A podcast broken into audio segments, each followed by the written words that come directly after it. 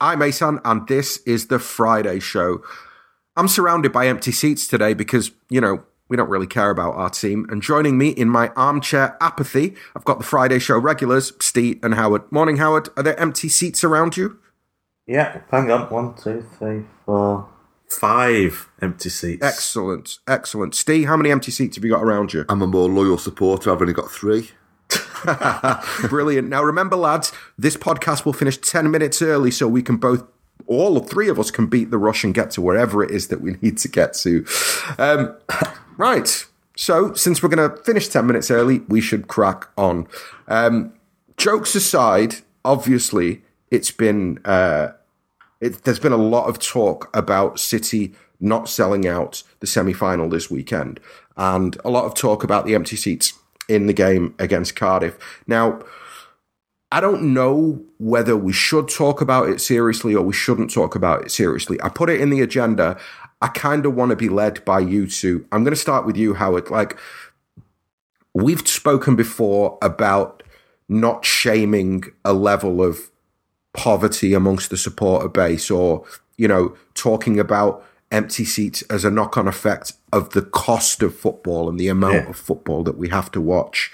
Um, when you see this narrative being put forward by the mainstream media and by people within the mainstream media, um, where does that leave you? Yeah, well, firstly, obviously, we don't have to explain to any listeners the reasons. It's blatantly obvious for anyone with two brain cells, I think. Uh, and, you know, when I was a kid, you know, you talk about the playground. You always talk about the playground, about, you know, the fan base in a way.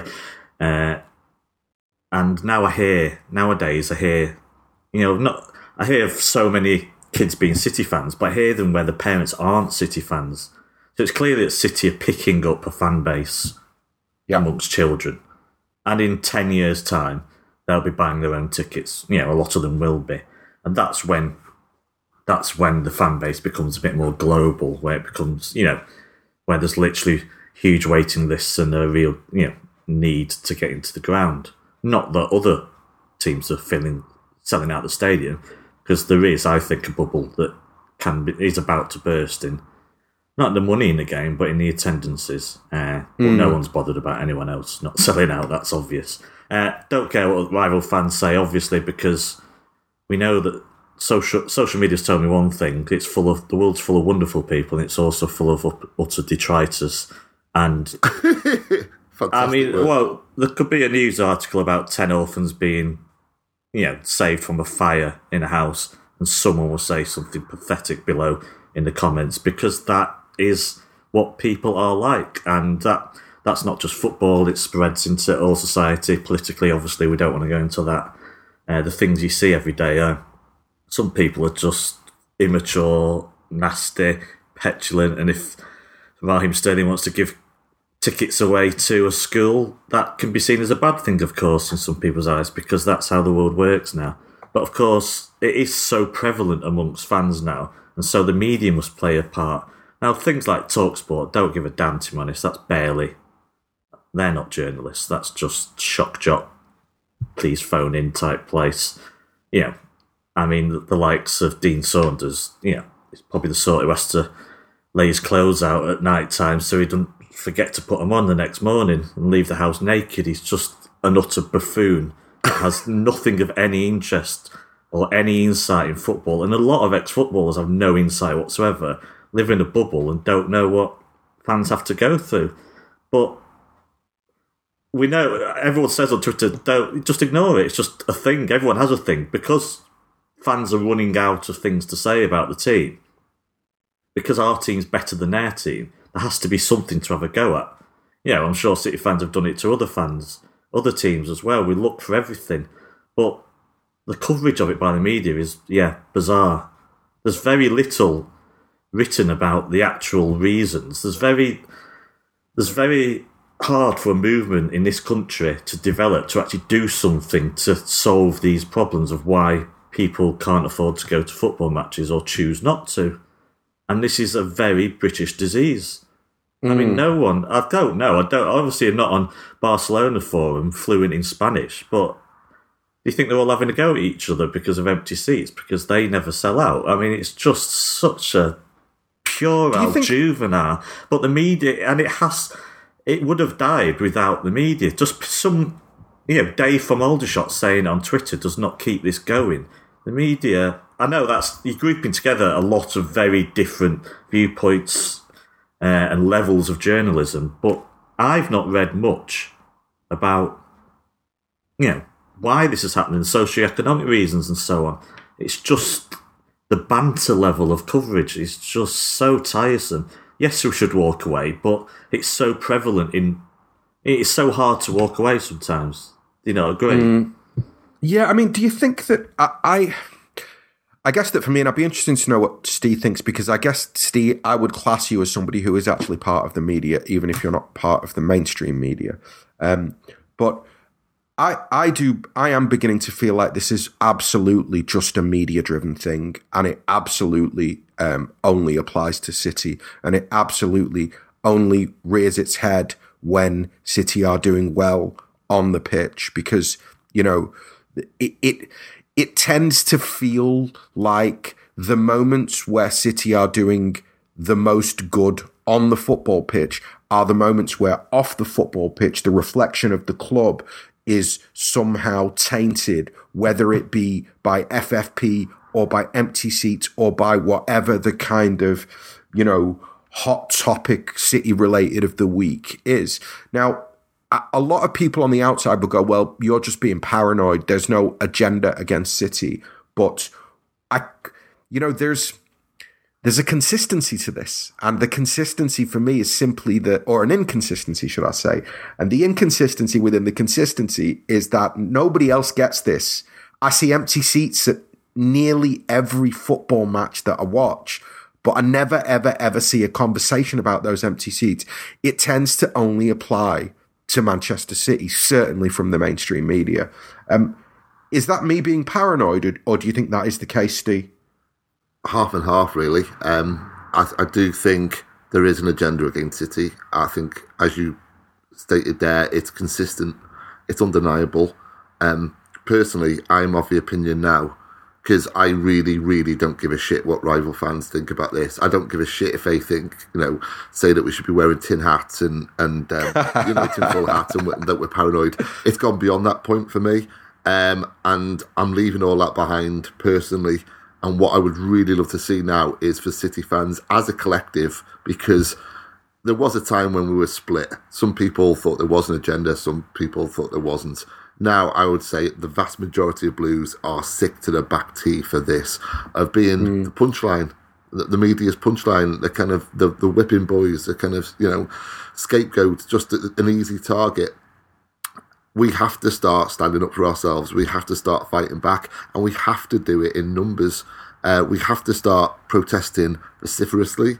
We have to start collectively tuning out and boycotting. Essentially, I mean, Talk Talksport's a perfect example. The amount of blues I know listen to Talksport, and I know it's going to be a sacrifice if you enjoy. You know, if you're working. Uh, and you, you listen to Talksport. Lads, subscri- subscribe to the 9320 player and you get loads of content all week and you don't listen, need to listen to Talk Exactly. That's all I'm saying. Sorry, Steve, I mean to cut you No, off. no, I, but I, I do get the sacrifice. You know, like one of my best kind of City supporting mates loves Talksport, and yet it annoys the hell out of him. But that's why he listens. That's why he tunes in because it winds him up, and um, you know, it agitates him. It kind of enlivens him. But we've got to make that sacrifice. We've got to tune out. We've got to boycott. We're not huge in number in compared to United or, or Liverpool, but a boycott would work. They would notice it. They would feel it. If you're talking about 2,000 or 10,000 or 20,000 City fans, all stop listening to Talksport. And the key thing, and I really can't say this enough, is people, please, if you're a City fan, don't phone up, don't call in, don't don't try and defend the club. You're playing into their hands. Just if they start slagging off City, Talksport, and no City fan phones up, it reveals what they're doing for what it is. It, it just strips them bare because there is no Yeah. balance there. Then it, they are basically trolling, and you know even neutrals will hear that and think, "Well, you're just laying into City here for no reason and not giving a a, a, a kind of um, view uh, opposing viewpoint because we won't Yeah. be phoning up. That's what we've got to do. But anyway, moving past talk sport onto the empty seats and oh Christ, where to begin? For me, it's two levels to this. There's two different strands to this. One is that people say that we don't have enough supporters and that we're small time and all the rest of it. Now, for those, of course, it infuriate me. Of course, it's nonsensical, but I will interact with those people on Twitter. I will debate with them if they are w- wishing to debate in an adult manner. Um, because, as I put on Twitter yesterday, City 10 years ago were at a certain level, so was the fan base. 10 years later, City are supernova. They're a super club. It takes more than 10 years for that fan base to grow exponentially with it. Um, we have to start, you know, in in time, as as Howard said before about the kids now wearing city shirts. I see it all the time around Wales now. Kids in city shirts never used to see a single one. They will grow up and be match going supporters. In places like Norway, in places like, you know, kind of Germany, we'll have foreign fan bases, fan clubs, which will grow and grow and grow because what they see in the Champions League is Manchester City. That takes time. In 10 years' time, City will have a huge fan base. No question about it. But if people want to say that we're small time and we don't have enough fans, I will interact with them. The other strand is nonsensical. It's uh, utterly illogical because what people seem to be claiming is that City fans choose to not go to games. Now, we're loyal supporters. We're known for that throughout the game. That is undeniable. We are an amazing football team who plays amazing football, successful football. That's undeniable. So even on the face of it, it's illogical. But then when you analyse it and you think, okay, so only City fans choose to not go to games. If you're if you take a random supporter uh, on a Friday night and says, you know what, I can't be asked going tomorrow, that is more likely to be a City fan than an Arsenal fan or a Chelsea fan or a Liverpool fan. That makes precisely no sense whatsoever. So ah, the whole subject just grinds me down, and I try and ignore it because it bores me senseless, and it's infantile, and it's self-defeating, and it's a, a, a football problem, and we should all get together as fans and take on the real enemy, which is Sky and BT and Talksport and the Sun and all the rest of it. But we Yeah, don't. but look, I think uh, I think that what's going to happen is that in ten years' time, all of this stuff will go away because I think this is a generational thing. I think right now, I think one of you two said it. Uh, I think Steve, you said it that right now the media um, is populated by the kind of two, almost two generations of United and Liverpool players. Yeah, and the United and Liverpool supporters because those two clubs have been the over the last 30 years, 40 years, those two clubs have been by some distance the most successful clubs in England. Over the last 10 years, City have been the most successful club in England. Over the next 10 years to come, I hope that City will continue that tradition of being the most successful club in England. I think a generational shift will happen and all this stuff will go away. And that's the, for me, the light at the end of the tunnel with all of this. Because it's a small light, mate. I, I don't think it's going to. I think City fans place far too much emphasis on, you know, oh, in in five years' time, Vincent Kompany will be sitting in the pundit's chair and he'll be kind of you know talking from a pro, pro City perspective. Yes, that will make a slight difference. But to go back to your original question, mate, I don't think this is a media creation. And to an extent, I don't blame the media. There is a market out there for slagging on City for their supposed empty seats. So No, I see that, but what I'm saying is that that whole, all of this stuff, yeah, is part of a generational package in the sense that right now we're seen as the nouveau riche club. Mm. We're seen, we're, we're portrayed and characterized in a certain light, which is the light that gets the clicks from the opposition supporters. Right. That's that sense of I don't think that we'll be the same clickbait story in 10 years that we are now. Yeah. I don't think that Mansour spending money will be the same clickbait story in 10 years that it is now. I think a lot of the stuff, a lot of the noise that surrounds Man City right now, and maybe that's the optimist in me. I believe it'll go away in the. Uh, I, in- I, I used to think that, and, uh, and I you know, fair dues, I admire your optimism. I, I believe that will be the case, but only slightly. I, I used to really put a lot of stock into that. I used to look at Chelsea and think, well, who says Chelsea anymore? And who sees them as the nouveau rich club who just buy success? And no one does. That they are an established top club. Uh, and I thought, you know, City will get there in five years' time. And that hasn't panned out. Can I just say something left field? Just take Go up for it. something Steve said, kind of discreet. You know about fans not being asked going to the match. Hmm. I think that's absolutely true. Fans aren't. Some fans aren't asked about going to the match, and there's nothing wrong with that because it's again it's the the black and white look at the world where you have to be either the most passionate football fan in the world or nothing or not interested. Well, no, that's not how football works. You can be a casual fan and go to the occasional game, and that's absolutely fine. Just some people think it's a competition that you have to prove what a great fan you are. No, no, what a great what- fan base you are. What- what Uh, no, it's not having to go at you, Steve. I'm just saying no, that. just just to reply to what I was saying, it it you know that that exists absolutely. I'm one myself. I am that that type of fan. Absolutely, I am. Um, No, I I don't mean just about going to matches. I mean some people are just they like football, and that's fine. You don't have to like you know hoover up information every day. Yeah, you just can yeah. be a City fan and be a casual fan. Absolutely. I'm a casual cricket fan. That's my second sport. But I don't go to watch Lancashire. I'm 95% about football. And you can imagine me, you know, being attacked on Twitter for, oh, you never even go to games. It'd be absolutely ridiculous. You know, I just like the sport. I like watching it, but I tend to do it on the TV. That's fine. That's my level of interest in the sport. You don't have to go to matches to, to support a football team, or you don't have to be the most passionate in the world. You can support, you can be a fan of a sport and a, a particular team at any level you want. well, It's I mean, just, I- I- yeah, it's not really just point. everyone at the same level all the time. And of course, the other thing is some people have fallen out of love with the game, the sanitized modern game. Now, we get abused for sticking by our owners because of human rights and all that. Well, then, if those that have fallen out of love and don't go, were then Yeah. abused for not going to the match. So, which is it? Do you want Yeah. us to take a stand, or do you want us to be supporting our club, whoever our owners are, however much money we've spent? Just people have different. I mean, the, the key point here is it's so unimportant in people's lives. I mean, we, and we, we it is important to us. Obviously, my mood will be very much shaped by what happens in the next month. But in the scheme of things, it isn't important. For a lot of people, this is way down the list of priorities. And they they might be a passionate City fan who wants who's like sweating every day, wondering if we're going to win the quadruple. But Cardiff at home is not absolutely essential that they must be there and sack off everything else and all their other priorities in life to be there to see them play that particular game.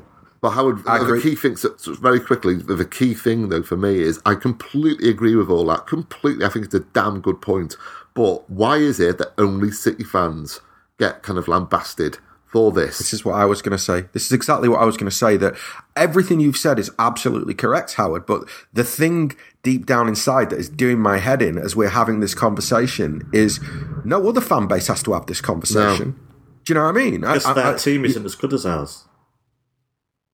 Okay, fair enough. If that's if that's what if that's what it comes down to, then I'll take that on the chin. If that's the kind of the worst downside of having the greatest football team of the Premier League era, um, then all right, I'll I'll take that as a downside. I think that, Um, that is look- irrelevant as well because I've had a couple of mates text me in the, in the past few days, and these are not the type of mates who, who indulge in football bants and all the rest of it, or one-upmanship even. Apart from you know, if our clubs play play each other, and they've honestly asked via text, well. Why is this? Why why haven't you sold out an FA Cup semi final? And you know it's unimaginable that my club would not fill out an FA Cup semi final.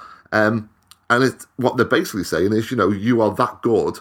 Why aren't you basically going to, you know, fill in your capacity every week? And because we've because we've got loads of semi-finals to Yeah, go exactly. to because the re- because the reality is that when what people what I get the impression that what is the thing that I find the most offensive this week is like look at the amount of fixtures in the next two or three weeks look at the amount of fixtures in London ask yourselves how much it costs to get down to London. And if you've got to stay the night, it's like, you know, a family of three, you're looking at a 500 quid, Yeah, yeah. you know, minimum 500 quid day out. And then what? We're doing that three times in, in 10 days. So that's 1500 quid. And we've got people, I mean, ah, that's, this is the thing that there has to be a, there's moments for this, right? Like, the, if if you get to the semi final of that the Champions League, right? You're not in, and you're not in the, the, the semi final of the FA Cup. And you know, you know, it's a different conversation. But when you've got all these games piled up back to back and you're going for all of these competitions,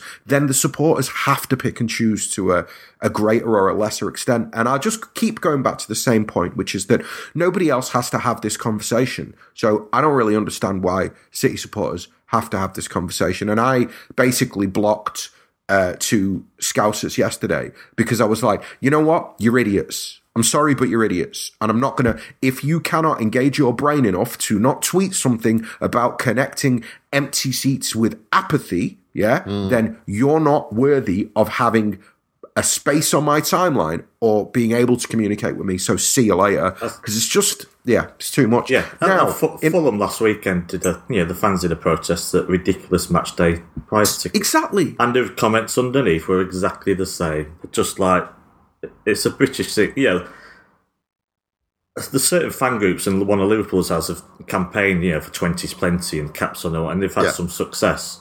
But when when the, the vast and if Twitter Twitter is not probably a fair representation of the population or the football population, sporting population, or maybe it is.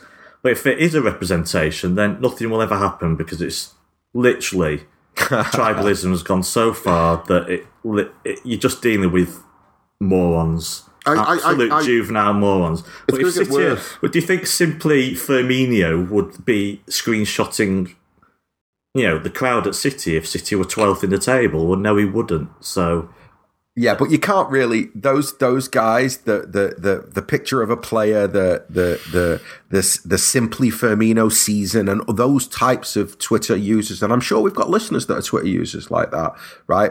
As far as I'm concerned, yeah, if you're there for if you're there for the bants, if you're there for the shits and the giggles, you're not really there for me. I'm not really interested yeah. in that to a, to a greater or lesser extent. So whatever, I, I tend to ignore those people. Uh, lads, look, 22 minutes in, I'm almost tempted to stop here, chop this up, and release it as its own podcast about empty seats. You know what I mean? But I'm not going to do that because it's the Friday show and we can do whatever the hell we want. Um, I kind of want to move this forward. Uh, I wanted to ask you both about Kloppo's comments yesterday about City in his press conference, but I don't want to dwell too long on it. I've just got a real simple question. Um, does he talk a lot about City? Has he talked a lot about City in the last couple of months, or is that just me and uh, is that me not really considering the things Pep has said about the title race and only focusing in on on Klopp? Or is Klopp very specifically talking about City and how they're being characterized? Steve? What what did, what did he say yesterday? I completely missed what he said.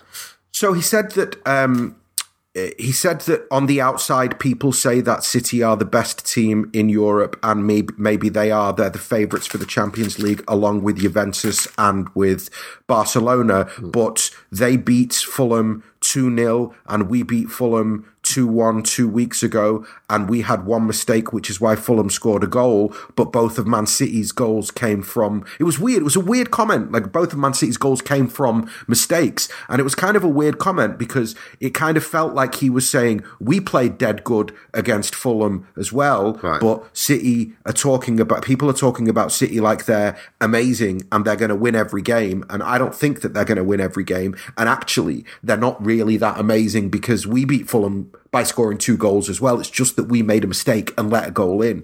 Mm. And I was hmm. just, it just, it felt a bit like he was reaching for a point rather than being honest in an assessment. Well, that's interesting that because that could be added to his comments a couple of weeks ago, wasn't it? Where he said what was he said about how City had millions of chances in a game. you remember that? I can't remember. I do. Yeah. So um, that shows, you know, he's he's feeling the pressure. Don't blame him at all for that. No problem at all with that. I, I wrote this week about the lack of mind games going on between Pep and, and uh, Klopp. Um, and it's when I was researching it, I, I discovered that in, uh, this passed me by at the time, but in January, the press briefly tried to kind of say, oh, the mind games have started. And what had happened was that Pep had said Liverpool are the best team in Europe, and Klopp had responded with, well, City are the best team in the world. And I thought, what that passes for mind games now. um, and when you look at the two individuals as well, Klopp is a, a candid enthusiast. If if you gain his admiration, then he will talk very highly about you. You know, even if you're the opposition. You can certainly say the same for Pep Guardiola. I mean, my God. I mean, we, we saw in, in the Amazon documentary last, last season, um, he showed outright fear towards Liverpool. You know, the, the highest respect you can show. Um, so both men respect each other and they respect the other's the other's teams. Um, and what we're seeing is just positivity, really. And people, the media, are trying to kind of twist it and say, "Oh, he's trying to get under his skin there, he's playing mind game." Absolute bollocks. They're basically just being uh, acknowledging that the other is fantastic, um, and there is a complete absence of mind games for, for as far as I'm concerned. I don't think Jurgen Klopp talks about City uh, too much because he must get asked about City about 50 times a day. Um, and I don't think Pep talks about Liverpool to any great degree. In fact, last uh, February, um, the press said something like, you know, are you in Jurgen Klopp's head? And, and Pep just batted it out of the park. So what the hell? Is this is Jurgen Klopp you're talking about. You know, it's disrespectful to say that. Rent Um, free, Steve. Rent free. yeah. Oh God. If that was banned from Twitter, my life would be five percent better. Um, Forty yeah. percent better. um, so that, that's how I feel about it. I, I don't Okay. think that there's any mind games, and I I think of the Hey. two that, that Jurgen Klopp is feeling the pressure more, but he has every right to feel the pressure more. More's riding on it for him. Okay, so Steve, that was way too generous. Jurgen Klopp is an utter bellend, um, and Kloppo. I, I don't know if anybody saw the uh, the the cameras are on me. I better Oh, go yeah, and yeah, celebrate yeah, in front of the Kop thing. Jurgen Klopp is fake. He's fabricated. He's manufactured. He's like an atmosphere in the Bundesliga, right? He's just not a real guy, um, and ev- all the things that I thought he was where before he came to England, he's just not that. I, I really fan. don't like him. Uh, I think that he's struggling to deal with the fact that he's not as good a coach as Pep and his team is not as good as Pep's team. Rather than being magnanimous, rather than being respectful, his comments are barbed. They have been since September. Oh, this is nonsense. No way. It's gonna- true. It's true. You go back to you go back to September, right? And he was bristling about questions that he was being asked about City in September. Like really bristling. I remember at the time tweeting something about I feel like Klopp's feeling the pressure, judging by the comments that he's made uh, in the last week, and that was back in September, and there were comments about the title race. So I just don't think that I don't think he's handled this season well from a kind of it, looking at the way that Pep deals with the press, yeah, he straight bats literally everything. Yeah. That's that's Pep's go-to way of dealing with the press is I'm just going to straight bat anything, and anything that becomes Pep passing opinion on the opposition is simply never, ever, ever going to happen. What do you think about the fact that Liverpool are playing? You have to talk to Jurgen Klopp about that. That's for him to decide, or that's you should ask him about that. That's Pep's answer. Kloppo doesn't do that. Kloppo volunteered the comparison yesterday between the two Fulham games. Yeah, that's that's not a straight bat. That's a guy who's trying to make a point, and you can't. The point you're trying to make is a nonsense point because your team aren't as good as City's team. Accept that and move on. Straight back the comment. Don't try and defend your own team and talk down what City are doing when everybody else in the rest of the world are going, wow, this City team are maybe the best team of the Premier League era.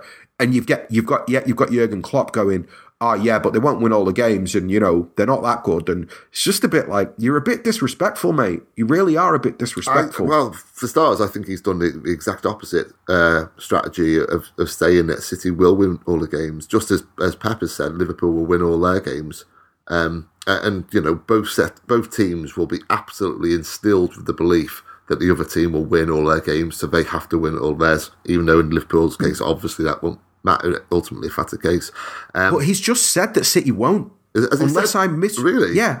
unless I'm That's a misreading change it. in tactic. That is. Bro, I'm telling you, he said in yesterday's press conference, yeah, that everybody in the world thinks that Man City won't lose, won't drop any points, any more points this season.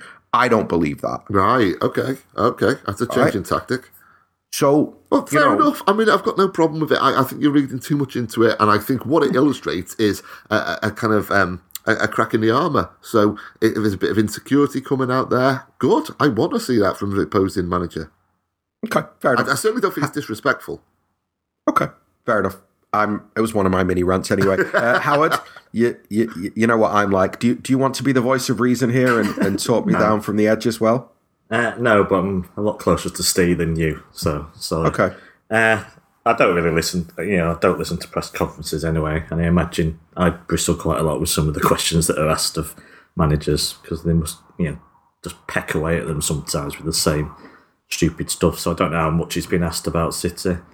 Uh, and we've discussed before. It's a bit of both. He's, you know, he, he's perfect for for Liverpool because he, yeah, he knows how to how to focus in on what they want in a person and a manager, and he, li- you know, he lives up to it, the family and all that, and the Liverpool DNA and so on. So yeah, of course, some of it's an act, but don't really bother me that much. Uh, he does annoy me sometimes, just looking at him on the touchline. He's a hypocrite sometimes, but most managers are. So no, I don't, I don't get that worked up about him. I'm sure do something to annoy me, but you know, over the course of a season, I can't think of that much. Uh, He, he hasn't mentioned and cooking press mince conferences are just terrible things. So, sorry, Steve. Yeah. He hasn't mentioned cooking mince and, and walking through the streets of Liverpool and smelling.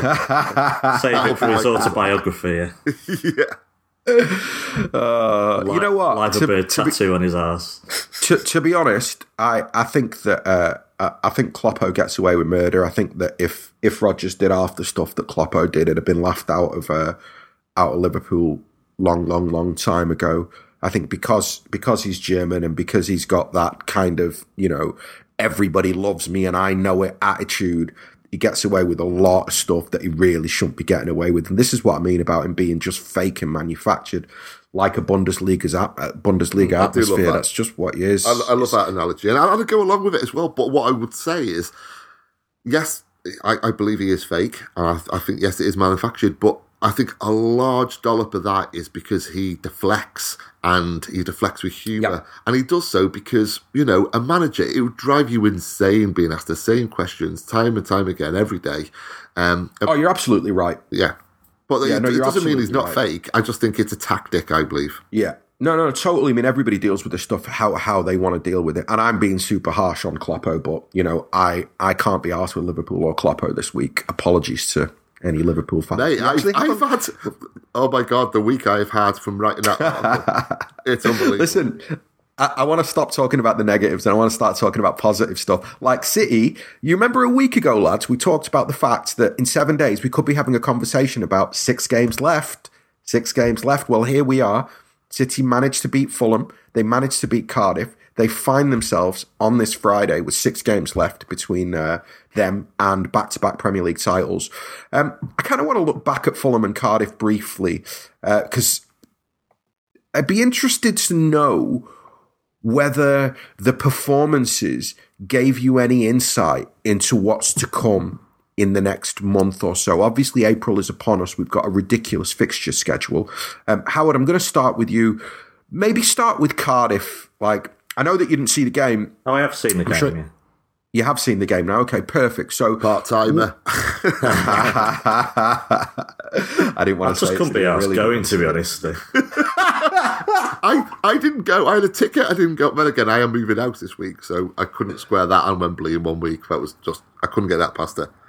Yeah, okay. Um, so yeah, Howard, thoughts on on the Cardiff performance, on the kind of fringe players that stepped in.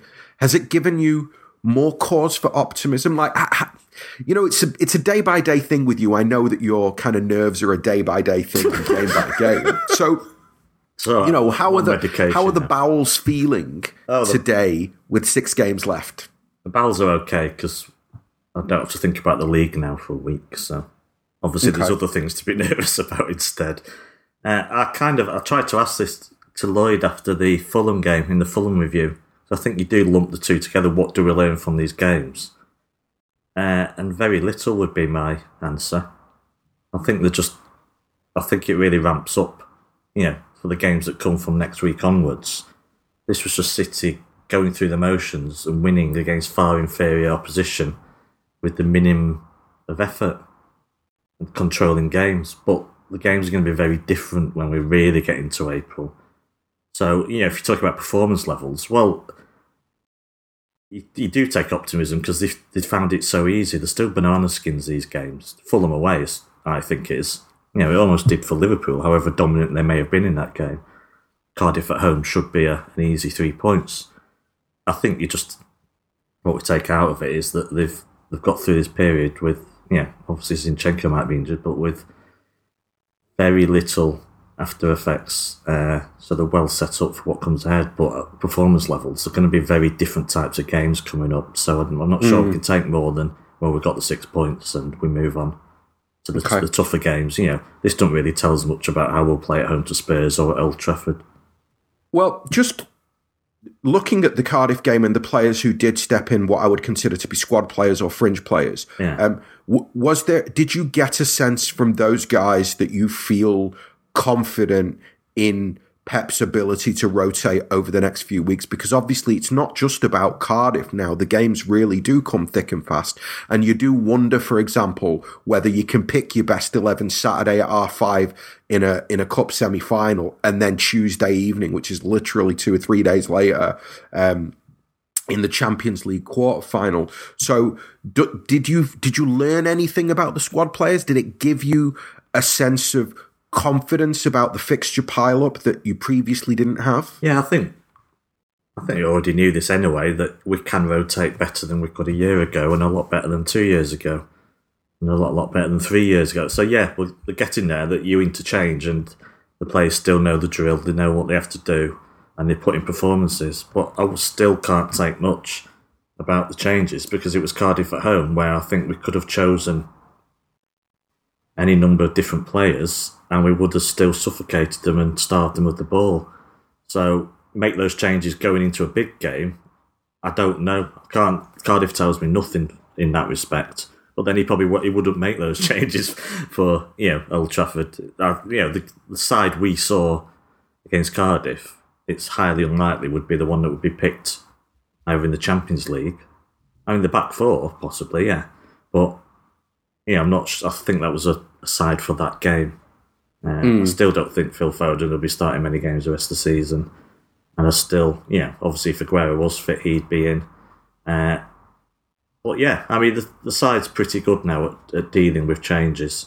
Uh, I still get worried about defensive changes because I think that's the most crucial area for chopping and changing. You know, I've always been a big advocate of a stable back two, and we've not had much of that. But we've not, you know, we've starved the opposition again. When, when was their first shot on target? Cardiff, seventy-seven minutes or something.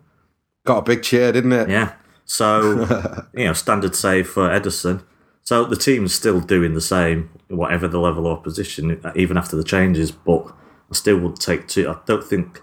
And we'll get into yeah, it's going to be fine lines when we get to the big games. I don't think we really take much out of the last two weeks. Just glad to get through it, get two clean sheets, two easy wins, and move on.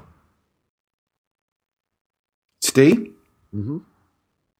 Same same question for you, and maybe slightly differently in that looking at those two, looking at the the, the six points that we collect.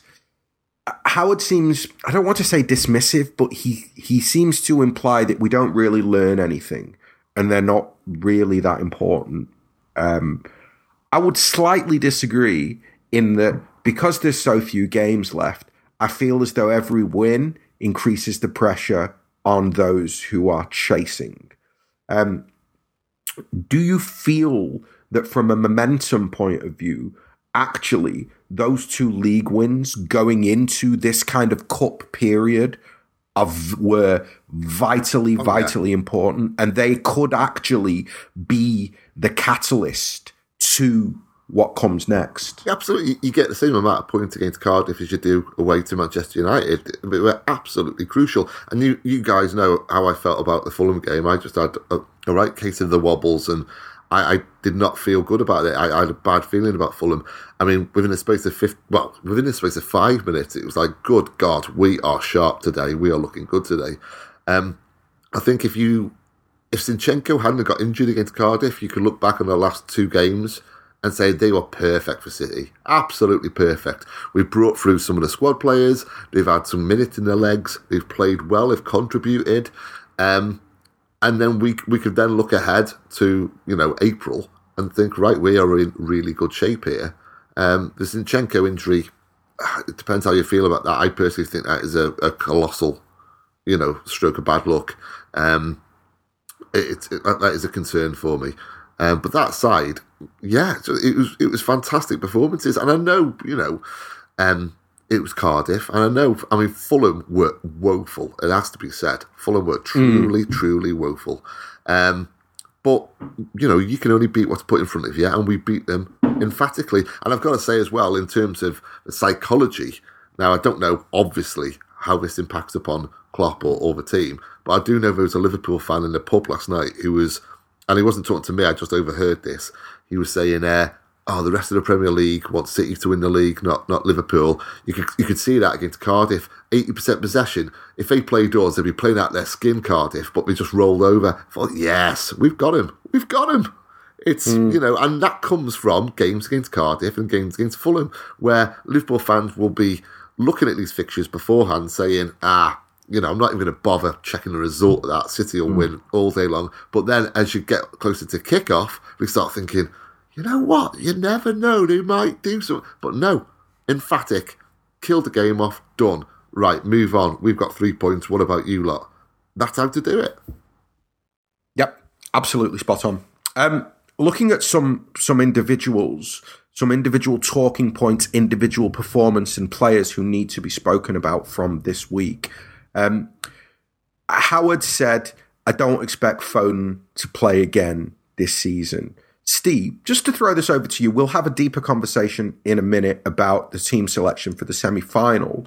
But playing the devil's advocate for just one moment, looking at Foden's performance in midweek, looking at the fact that the Champions League game does fall on the Tuesday, um, very soon after the semi, because the semi is obviously Saturday evening. Would you wrap David Silva in cotton wool again at Wembley and stick Foden out there because his performance merited it and because Brighton are a similar side to Cardiff? Or is that, or will that be viewed on some level as disrespecting the semi final or disrespecting um, Brighton? Uh, no, I my team selection, my team prediction um, includes Foden and David Silva um, because I've gone through the squad and I've looked at the players who I expect to be dropped, um, you know, rested for for the Spurs game, and they include Kevin De Bruyne, uh, and they include Fernandinho.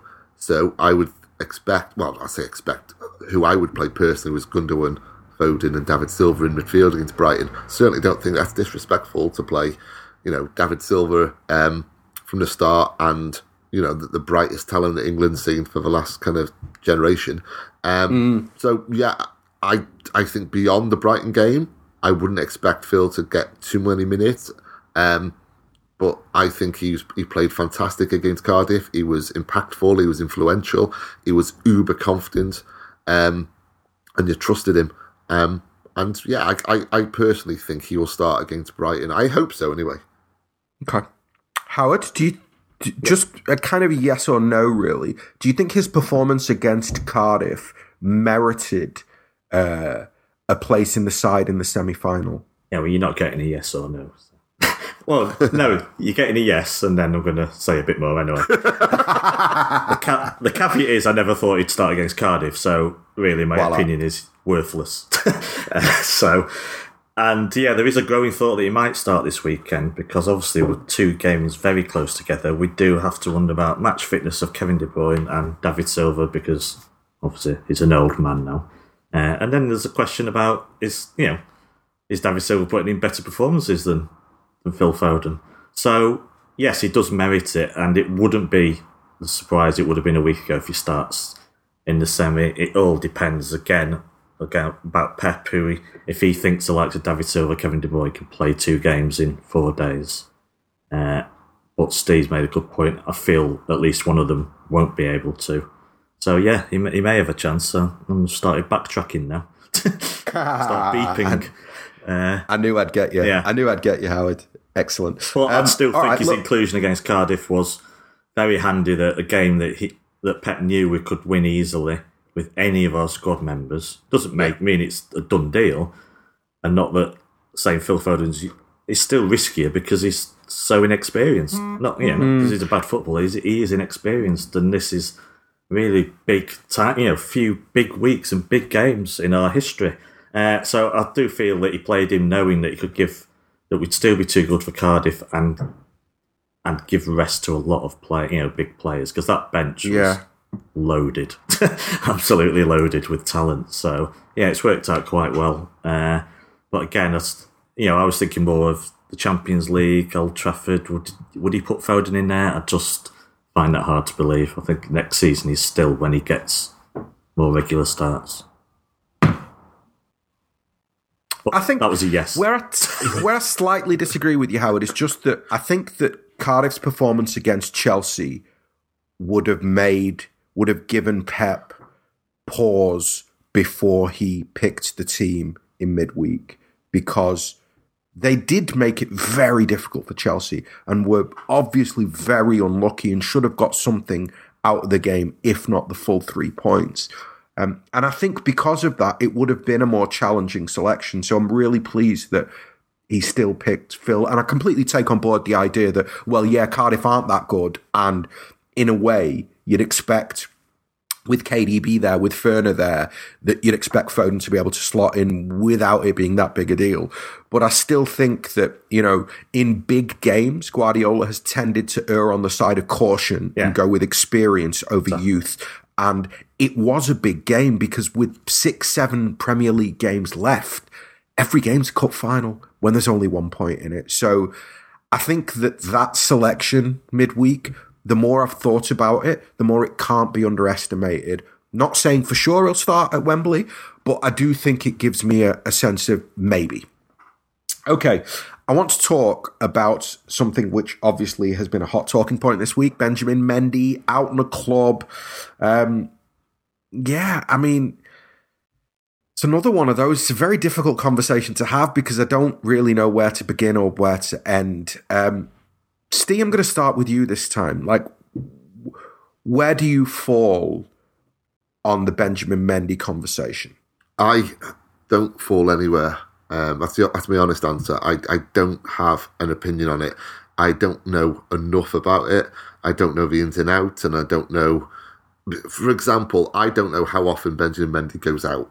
I don't know how often he stays in. I don't know how dedicated he is to his recovery.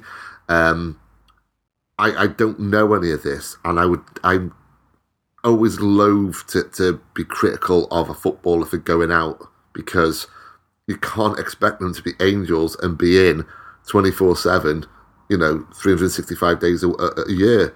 They're, they're young men and they will, you know, have a need at times to go out to, to a nightclub or, you know, go out somewhere.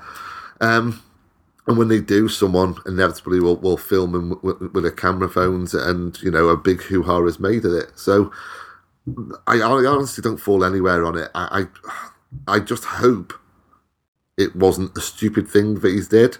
I suspect it might be a stupid thing that he did, and if it was a stupid thing that he did, then uh, it just you know that's that's very disheartening given his his circumstance. Yeah. So that's that's that's where I land, which is very much on the fence, and I apologise for that. I think the No, no, only it's point I fine. make is the only thing that matters is what Pep thinks. Yes, Yes. yeah, Literally, it's not in the scheme of things the worst thing. He's not done anything that terrible, but you know, Pep's you know drilled, disciplined. He wants it all. He has a very high bar, very high standards. It's what he thinks, and Mendy knows this. Mendy knows he'll be seen in the club, so it's a bit stupid of him to put him out there, even if what he's doing isn't that bad. Uh, you don't have to be a hermit. You can go out and come home. You know, at certain times. We've all had Yeah, to do true. we've all had to do that in our life, and we you know we're not uh, professional footballers or athletes or sportsmen. We've all had to make sacrifice, smaller ones. He knew it would be public knowledge because it always is in this modern era, uh, and it's pretty naive of him. But we, as Steve said, I don't truly know. We're going off reports. It's what Pep thinks. Uh, if he was fit for Wednesday, then that's very yeah, and wasn't in the squad. That's very telling. But He was. Yeah. He was Well- fit last weekend as well. He was fit for the Fulham game and wasn't in the squad, and he was fit for um, the midweek game and, and wasn't in the squad, and that's now- the big worry. yeah, now we've lost Zinchenko. Pep's got a big decision to make.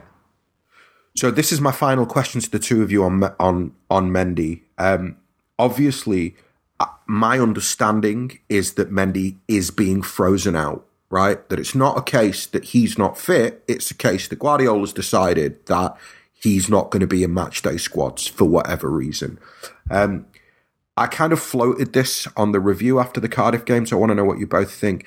We now find ourselves in a position where we don't have another option. Yeah. Um, where do you fall? Does Mendy come back into the fold for the semi final and the quarter final of the Champions League? Or do you feel that that undermines the kind of squad discipline that Guardiola expects? And for that reason, even with the injury to Zinchenko, Mendy's done. I think Mendy's done. I think we played different with him in the team. Um, Yeah. and adjustments would have to be made made to accommodate him. Um, I just believe that Pep played Danilo at left back and just train and train and train on him uh, for, to get him through the rest of the season. Um, that's my personal opinion. Anyway, I, I think you know Delph. I know is injured as well at the moment, but Delph too is is you know looking very much like he's on the periphery. Um, and we don't have a left back going into the most important six weeks of the modern era for us. So, um, but I think that left back will be Danilo. I think he should be back in the squad. Absolutely, in the squad Okay. You, yeah. because Yeah. there's no yeah. What it should do is what's best for this team, or what's best to get results and get us to win trophies. And I don't think if he's brought back in, I don't think the rest of the squad are going to go, "Oh, that's ridiculous. He gets away with murder." I think we've got better things to worry about, and he's probably a popular guy, even if he does take Yeah. the Mickey sometimes. It's not going to disrupt uh, the morale of the squad. I'm not saying put him straight in the team, but to not have him as an option, should Danilo be playing and go injured, would be absolutely cutting your nose off to spite your face, in my I agree with opinion. that. Yeah. Uh, and he should be travelling and back in, and he should be there as an option because really no one benefits by just freezing him out for the rest of the season. I completely agree, and I think that Guardiola's got form for this. Um, and I think that just like with the Samuel Eto'o situation at Barcelona, where you know the players, the coaching staff basically had to go to Pep and go, "Listen, we need this guy." Yeah, um, I think, I hope that regardless of what Pep's personal feelings are about Mendy's discipline, that there's enough people around him going, "Listen, Benjamin Mendy, if he's fit, is world class, and he's there." You've got to, especially now with Zinchenko out, you've got to bring him back in. You've got to give him. You've got to play him. Simple. The two the games are too big. Uh, the stakes are too high.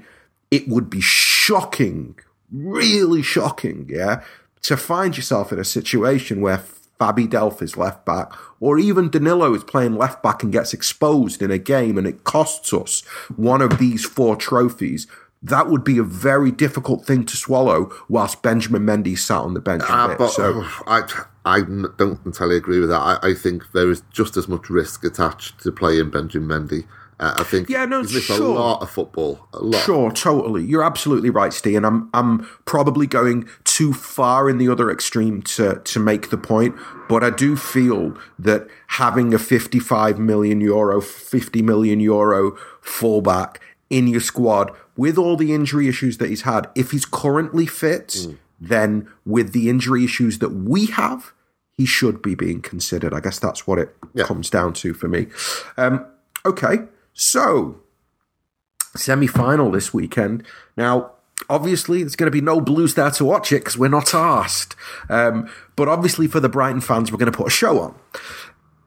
I'm interested in the team. We've touched upon it earlier because I believe that I'll just put it on the table. I think the team we'll see in the semi will be much closer to the team that we saw on Wednesday than people expect. It will be rotated in a way where I expect some of our best players to be given a rest.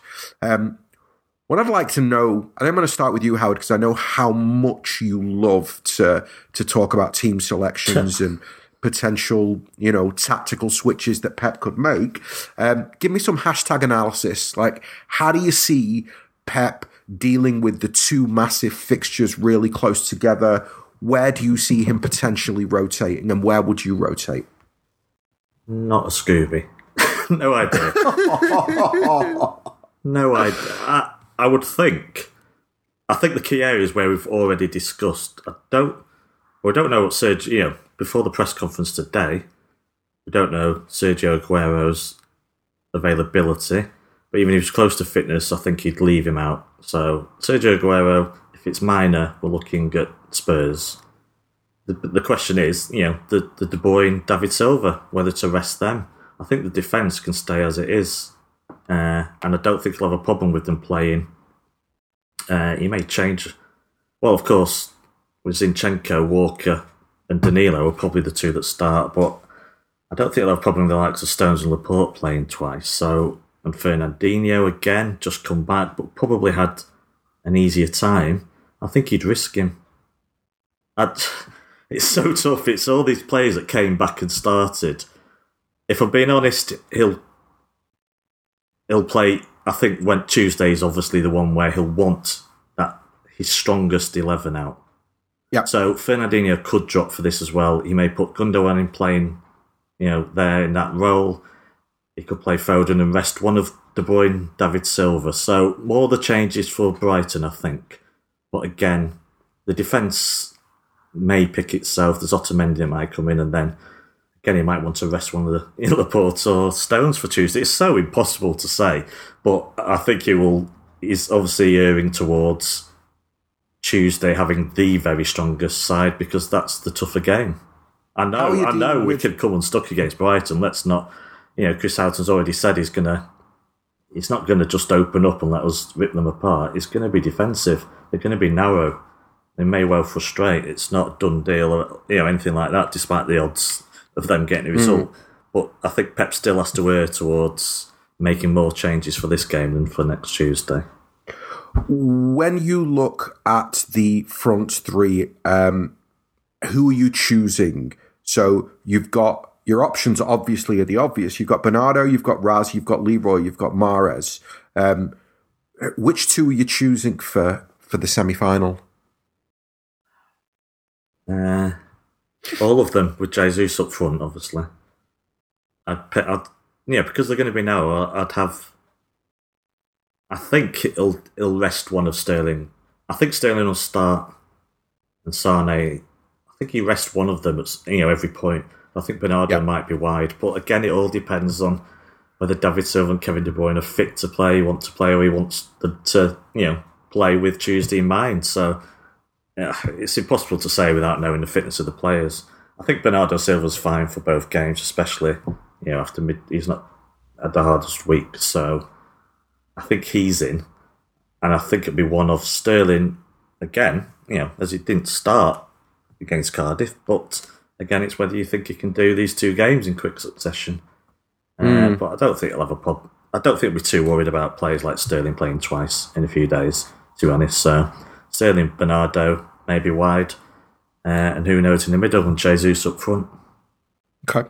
Steve, what about for you? Do you think that's a little bit harsh on Mahrez and Leroy after after their performances in midweek? Do you think either of them should get a chance against Brighton? I think they will. I, I think, um, like I say, I, I've kind of determined this by looking at the players who I expect to be rested for, for Spurs.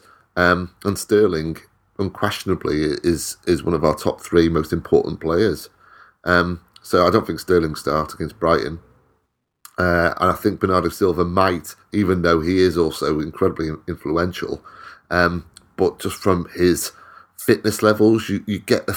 Re- well, I, am not even going to say it, lads. You, you know what I'm hinting at here. I don't want to tempt fate by saying anything about Bernardo Silva, but you know, let's say he's he's someone who you, you get a good feeling about, and you know that he, he gets through games and, and all of it. Good, good set of lungs on him.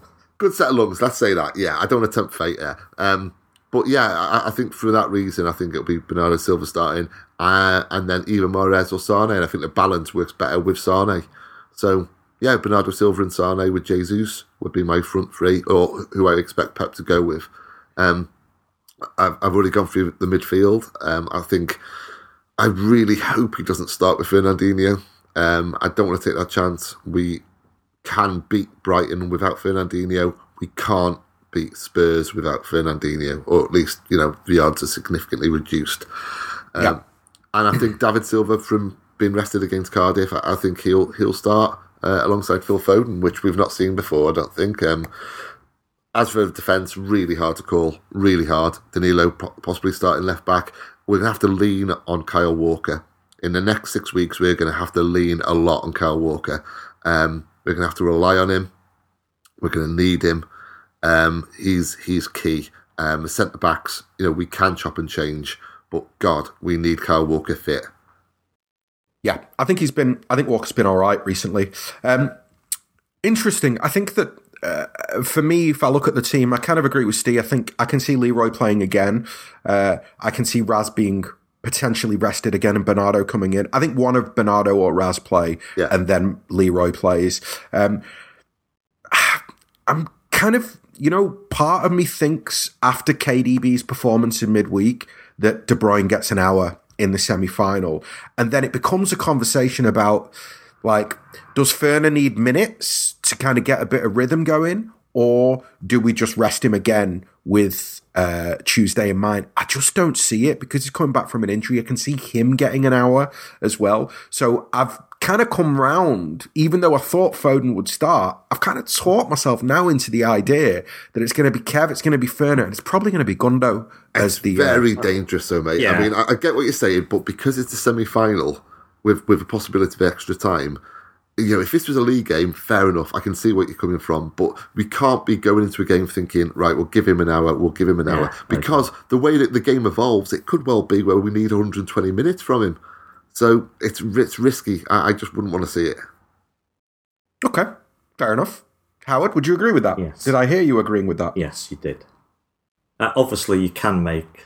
Well, you could in the Carabao Cup. I need to check this. You can. You might be able to make a fourth substitution if it yeah. goes into extra time. So, but yeah, it is very dangerous. Well, one player that's fair enough because you'd have to be hit by a succession of injuries during the match for that to be uh, to plan to go out the window. But to have two, just that you want to bring up early, not a chance for me. Interesting. Okay, fair enough. Well then, okay. Well then, I've I've rethought it, and then I've changed my mind, and then it is going to be Gundo, Foden, and uh, and KDB, and then KDB comes off on yeah, the hour. I could see that, and uh, and we go from there. In the centre back positions, I don't know if Vinny and Otamendi are, uh, are fit, but I'd be tempted to rest Stones and Laporte and throw Vinny, Vinny and Otamendi in at the back as well. Um, I know that's a little bit you know, I, I think that Otamendi and Vincent Kompany are as not as good as Stones and Laporte, but I think in a game like this, they can do exactly what Stones and Laporte yeah. do. A long, um, long ball game, probably, you know, to relieve pressure. Totally, totally, like totally. Holding the so. ball up, and yeah, physical. Exactly, is, physical is probably a good way it's, to go. For me, it's guaranteed that one of the two starts. Just a question about whether they both start. I don't think Pepper's done that very often, but maybe with the Champions League Tuesday in mind, he'll do that. Um, right, boys, wrapping this up with a quick prediction. Um, do you see City beating Brighton in the semi final of the FA Cup, even with none of our lot actually being there? Um, Steve, I'll start with you. Uh, yeah, I think it's going to be difficult first, but eventually comfortable. I think 3 0. Excellent. Um, Howard, give me a prediction. Going for another 2 0. Hmm, interesting. I am going to be very brave and I'm going to say 4 1. And the reason I'm going to say 4 1 is because I think it might be one of those where it's tight and 2 1 until 60 minutes, 70 minutes. And I think that we'll pull away in the last 20 minutes, maybe with the subs that that Pep makes. I think that we'll, they'll have to chase in the last part of the game because it's a semi final. They'll have to open up a little bit. And I think when they do, it will give us the opportunity to score goals on the break. So it's not so much about dissing Brighton or saying that they're poor. It's just that because it's a semi, they'll have to open up at, at, some point. And I think that we do have a little bit the bit between our teeth right now. I think that if you look at, you know, some of the, I don't want to say fringe players, but some of the squad players, if they get on the pitch, they're going to want to put a performance in to maybe earn themselves a place in the bigger games that are, that are to come. So yeah, I, I think it'll be a, an interesting game, but a, a, game that ultimately will be very successful for City. Um, right, gentlemen, that was another Friday show wrapped up. Steve, thank you very much. Pleasure, mate. Howard, thank you very much. Pleasure as always. Did we miss anything? I don't think so. Excellent. Right. To everybody who listened, thank you very much. This was the Friday show. We're going to be back with a review of the semi final on the night 320 player, either Sunday or Monday. In the meantime, be safe, be well. If you're going down to Wembley, have a very safe trip down there. Have a great time. And as always, up the blues.